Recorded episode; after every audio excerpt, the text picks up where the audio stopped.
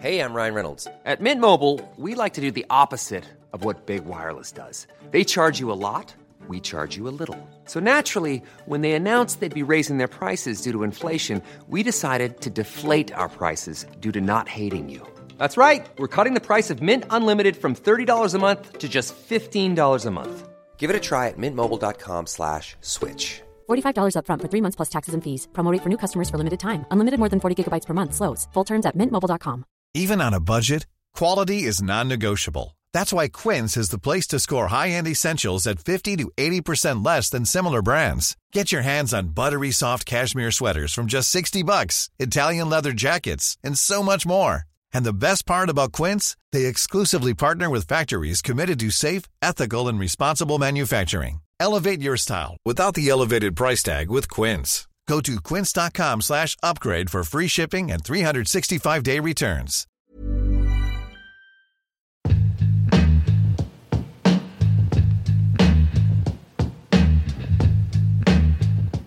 Hello, everybody, and welcome to another episode of the Tommy Tiernan podcast. And today, today, I'm going to be talking about Yiddish folk tales.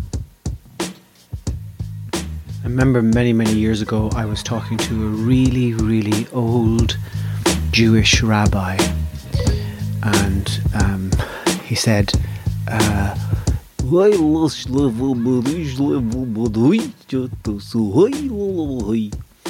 um, it was Jackie Mason. And I bumped into him, myself and the wonderful Dylan Moran and Ardal O'Hanlon were in New York City. And uh, Jackie Mason is one of the all time great comedians. Uh, got marvelous rhythm and punctuation and ideas. And when he's on stage, he's absolutely fearless. And he I think he was studying to be a rabbi or something or but he has that kind of uh, marvelous Jewish beat kind of hate the used to hate the you the Coca Cola put the fingers the what the what the and when a god like that walks past you we were in a cafe and he walked past myself and Dylan Ardal was far, far too cool but myself and Dylan just bolted like children out of a primary school and we went up and we said hello to him, and he said, uh, "Hi, you know, I'm a millionaire."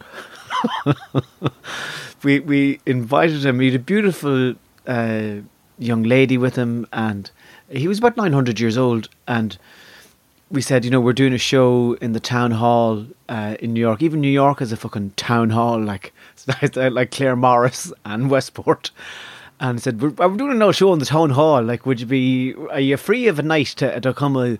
Why, why would I come and see your show? I'm a millionaire. Look at this broad. I'm 900 years old. Why would I want to go? I'd be a huge fan of Jewish comedy, you know. Um, cultural diversity is a fantastic thing. Uh, all immigration is built on sorrow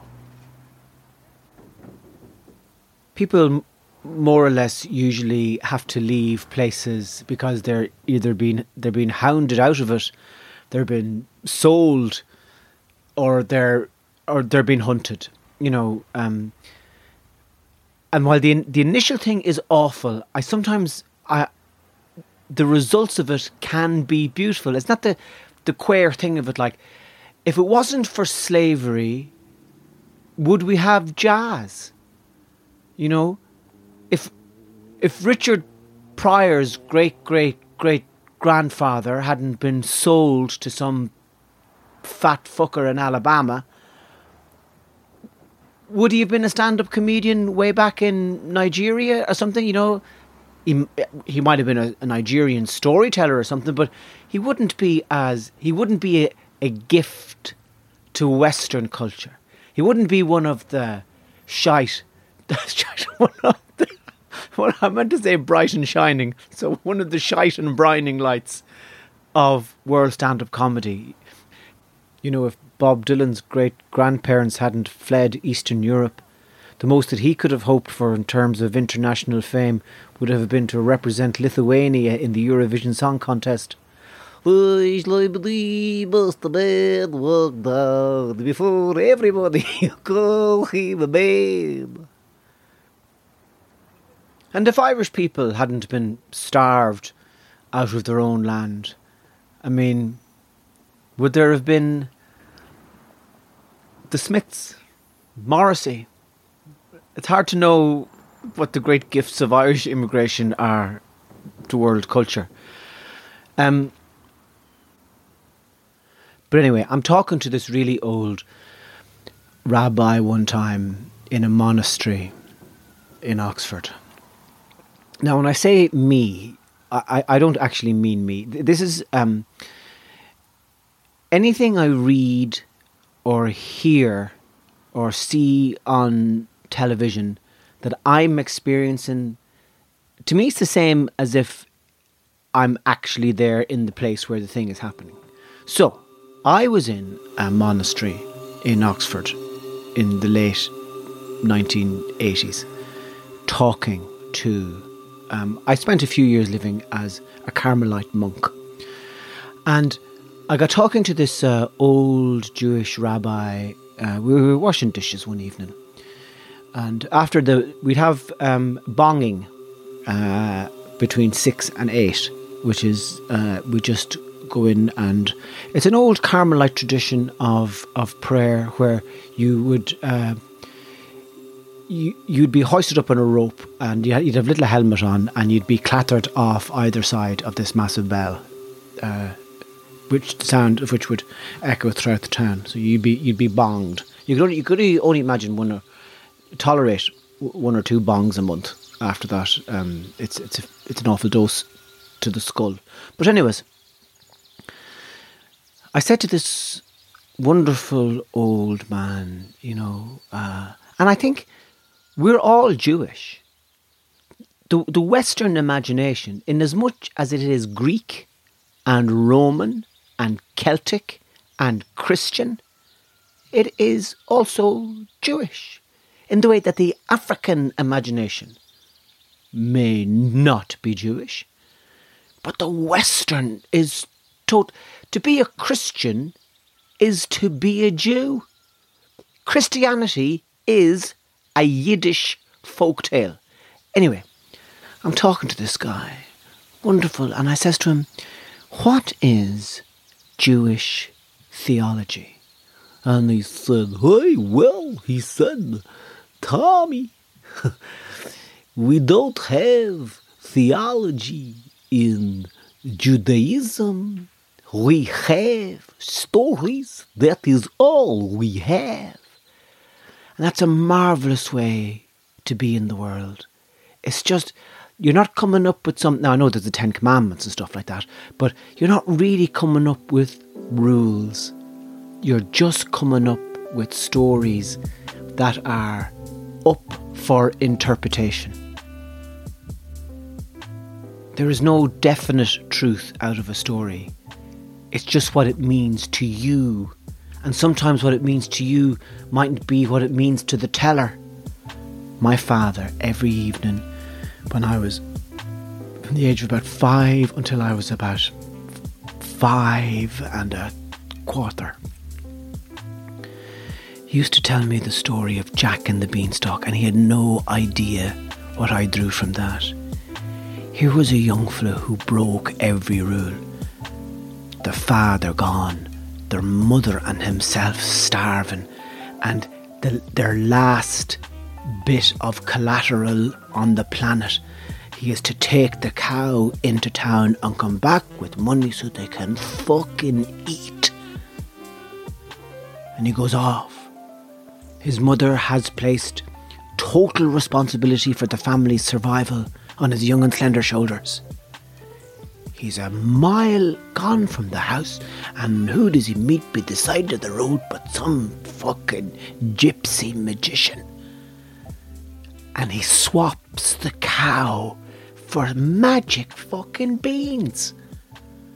Then he goes up into the sky the following day when the stalk is after appearing in the garden and the beans thrown out the window the previous night by the mother disgusted at him and he goes into a giant's house and he steals. He doesn't ask any fucking borrow. He robs the magic chicken from the tall man in the sky. And eventually, they all lived happily ever after, apart from the giant who was killed and the cow who ended up a jacket. But I heard this story over and over and over again. And this story, the effect it had on me was I have spent my entire life robbing chickens. No, I have spent, and I think it's why I'm a Christian, because I always have an eye out for the gypsy with the magic fucking beans. I'm not a realist at all. My sister, on the other hand, had the story of Goldilocks and the Three Bears read to her every evening, and she grew up to become a sex worker at the zoo. So different things manifest differently in different people. And there is such heart and such sorrow in the tales of the Hasidim or Yiddish folk tales. There's such mystery, there is such sadness, really. Irish storytelling is wonderful, the folk tales that we have.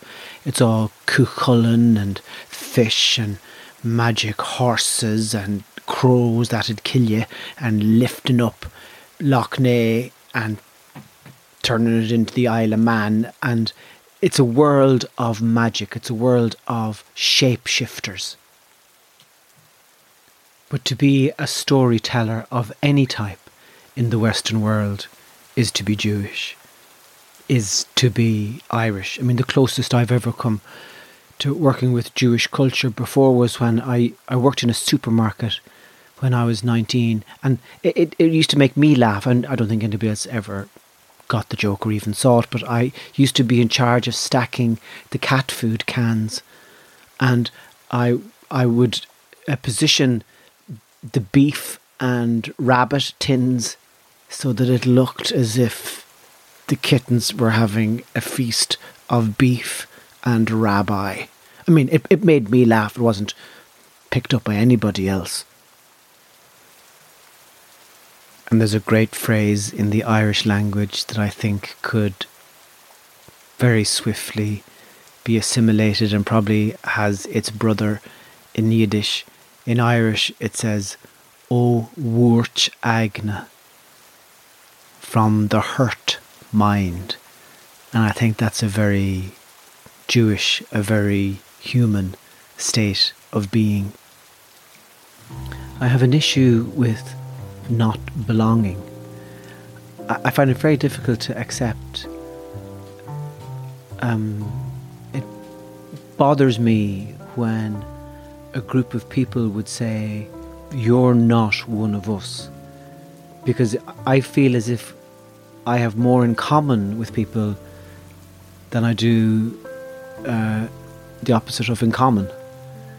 It's why I'm I'm drawn to lesbians and Jewish people and Africans. I, I just, I, I, I want to, I want to belong. I, I want to be a black Jewish lesbian in a wheelchair who's also non-binary and a Republican and who supports Chelsea I just don't like that that exclusion. You don't belong here.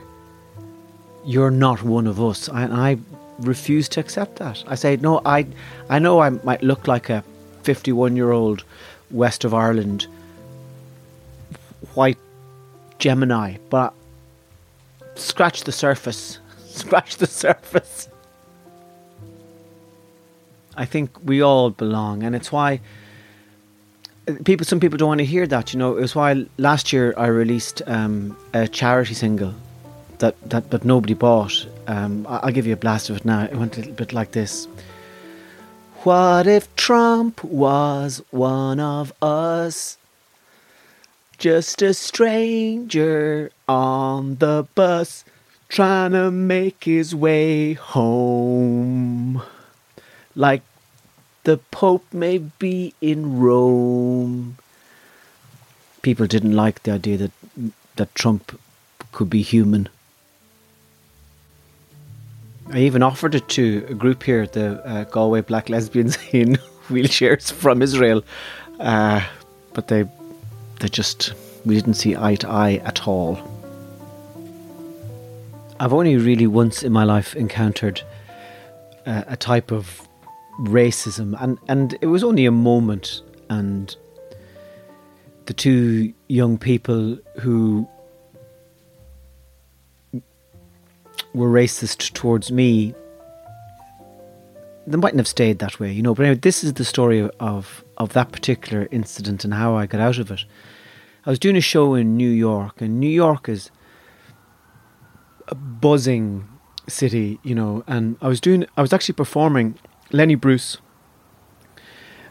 uh, one of my icons in stand-up comedy. He, uh, Alfred Schneider, I think was his real name. I think was it. Anyway, he um, such beautiful rhythm and drama, and his his talk was full of kind of Yiddish beat, jazz, heroin, New York slang, and it was just he told amazing stories. And I was performing in a room that he had performed in in New York in the 1960s, and I was just buzzing off the vibe of the streets and hoping that I was bringing something new to New York comedy from an Irish perspective. You know, um, now some nights it didn't go well. You know, I, I remember one night performing in front of an entirely black audience, head to foot. they were to- each and every one of them was totally fucking black. Like they were entirely, and they liked my stuff except when I was talking about Jesus. You know, they're laughing at the family stuff, laughing at the sex stuff, but they really weren't going to row the God boat with me at all. So anyway, this particular night, this other night, I used to do this joke. I says, uh, you know, the Jews, the Jews, you have to, you have to move towards the tension. I think that's the thing with comedy is that you, wherever you sense tension, like I'd often be performing up in Vicar Street or something, and there might be a person in a wheelchair in the front row or something. And if they're sometimes you get people who um, in wheelchairs who they're they might have cerebral palsy or something like that, and they're making a noise out of sync with the rest of the crowd. You know, so you you'd be telling a joke and. Uh, before you get to the punch punchline, you'd hear this kind of cerebral palsy moan or something like that, and and all of a sudden the room would get tense. And so naturally, I go there. I would say, "Who's making that fucking noise? Look at that bastard in the wheelchair." Not as crude as that, but you'd be trying to do it in such a way that the tension is released, and that the person in the wheelchair, most importantly, finds it funny. That some weird way by you pointing it out and celebrating it by taking the piss out of it has somehow been a release. You never know, but you know, they keep coming back. Anyways, I'm there in New York one night and I used to do this bit. Uh, oh, you know, this is 20 years ago now, maybe. Oh, you know, the uh, uh, Irish people were like the Jews, but not as focused. I mean, you do something to a Jewish person and they, they fucking remember. It could be 45 years later and you're having a double espresso macchiato in a restaurant in Argentina and this little old lady comes up and she points, You, you, you son of a bitch. So that was the kind of the, the vague setup of it, and then I would ramble on a bit in that kind of vein, and then I'd, I'd get to the bit, and the Jews say they didn't kill Jesus, and I go, well, it wasn't the fucking Mexicans. A joke. Now, as it happened, quite an old joke. I have this book of uh, uh, jokes put together by a wonderful science fiction writer called Isaac Asimov, and I remember coming up with that joke myself. Well, it wasn't the fucking Mexicans. But it just shows you there's nothing really original in the world. I, came across a Jewish version of it in that book, basically laying the blame on the, the Puerto Ricans. Um, there'd be South American tribe who, who uh, love stout, the Puerto Ricans.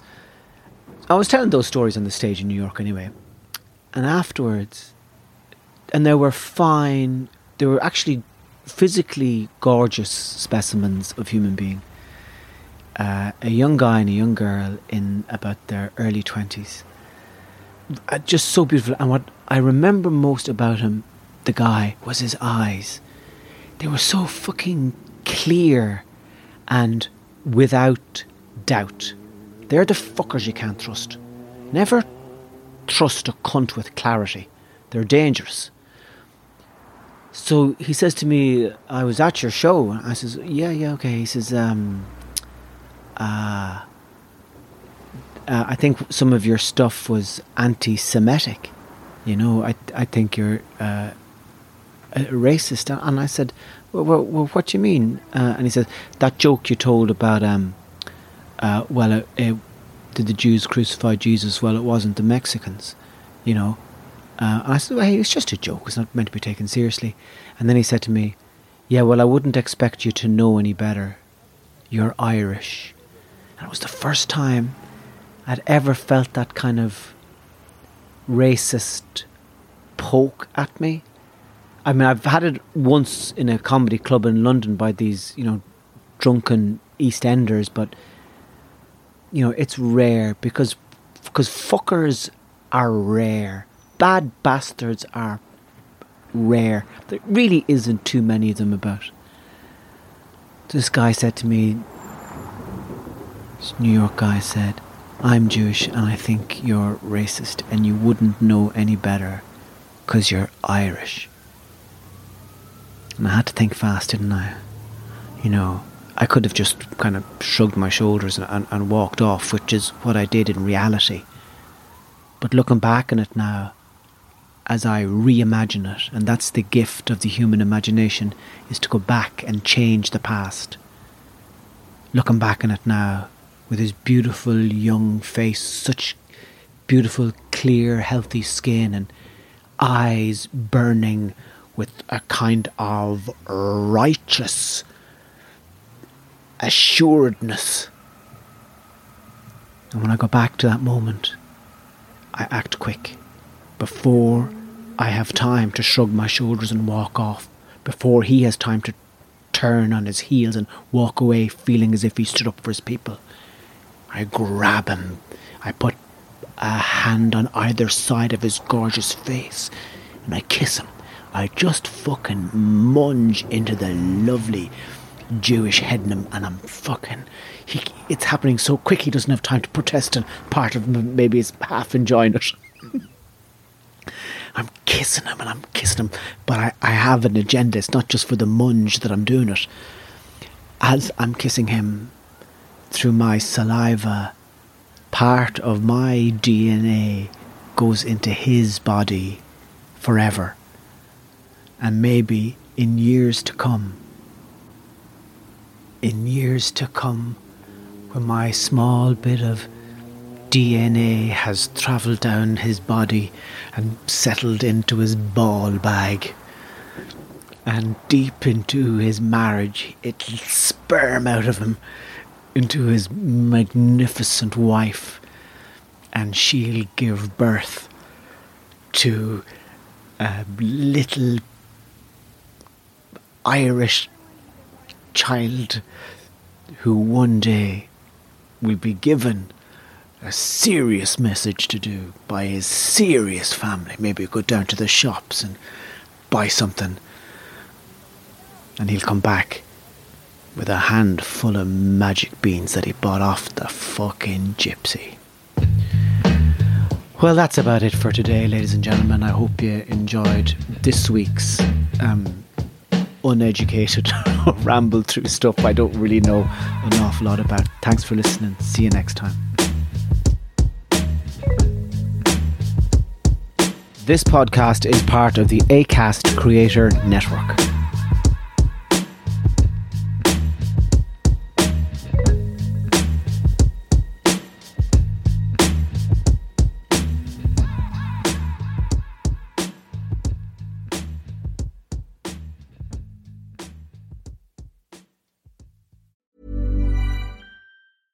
Hey, it's Paige DeSorbo from Giggly Squad. High quality fashion without the price tag. Say hello to Quince. I'm snagging high-end essentials like cozy cashmere sweaters, sleek leather jackets, fine jewelry, and so much more. With Quince being 50 to 80% less than similar brands. And they partner with factories that prioritize safe, ethical, and responsible manufacturing. I love that. Luxury quality within reach. Go to quince.com slash style to get free shipping and 365 day returns on your next order. Quince.com slash style.